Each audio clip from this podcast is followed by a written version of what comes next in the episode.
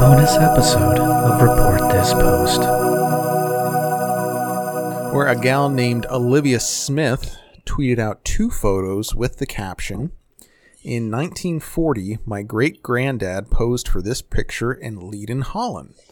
Over 80 years on, I posed for the same picture.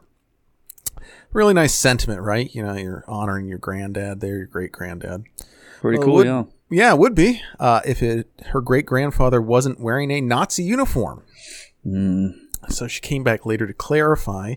He was in the German army, believe he was part of the Blitzkrieg in 1940. It was reported in December 1940 he had died by accidentally shooting himself whilst cleaning his gun. In the 1980s, it came out that he was shot for not denouncing his Jewish friends and connections. Yeah, sure. Uh, either of those things 100% happened, right? sure, yeah. So the wildest part about this whole thing is that she hosts a military history podcast. So you think she'd know a bit better. Uh, Wow. And as you can imagine, she is, you know, You uh, know, she eventually locked and then deleted her account. Uh, but not before she got some support from folks like this guy who tweeted at her, Wow, what an amazing picture, Olivia. Must have felt so weird sitting in the exact same place. Although almost impossibly unlikely, still funny to think that your granddad may have seen f- or fought against my granddad. He was taken as a prisoner of war in 1940. Thanks for sharing.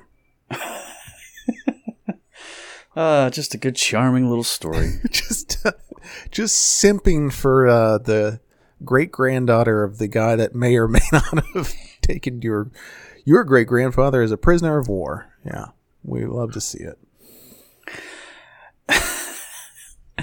Deleted the account after that. Mm-hmm. I don't know. As as a person who's who seems to enjoy history, you'd think you'd understand what happens if you uh, if you do that. That it, sometimes some people are such a fan of history they they don't even like.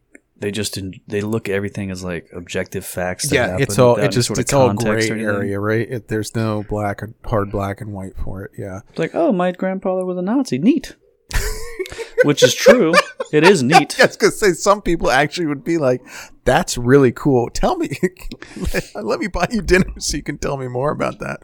I mean, I would think it's cool just because it's like, you know, Well, it's, yeah, it doesn't make sure me a Nazi. It just means that he was, and I'd be like, okay, that's fun. I could bring that up to people as a as a party party treat. Uh, so yeah, I wouldn't I wouldn't care at all. I, to pretend it's bad or whatever is silly. I think the doubling down is the part that mostly pissed people off. There's Yeah. that part. Uh, her last I checked, because this happened last week.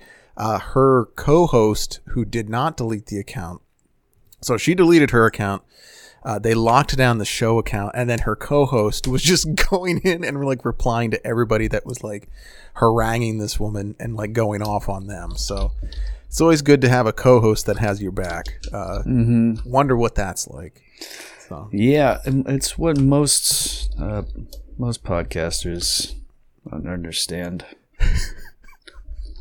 most. yes. Heavy on the most. Yeah, Right. so their podcast is called uh, Khaki Malarkey, uh, and it's oh it's hosted by two women. Two women. That's right. Jesus Christ! You thought one was bad enough.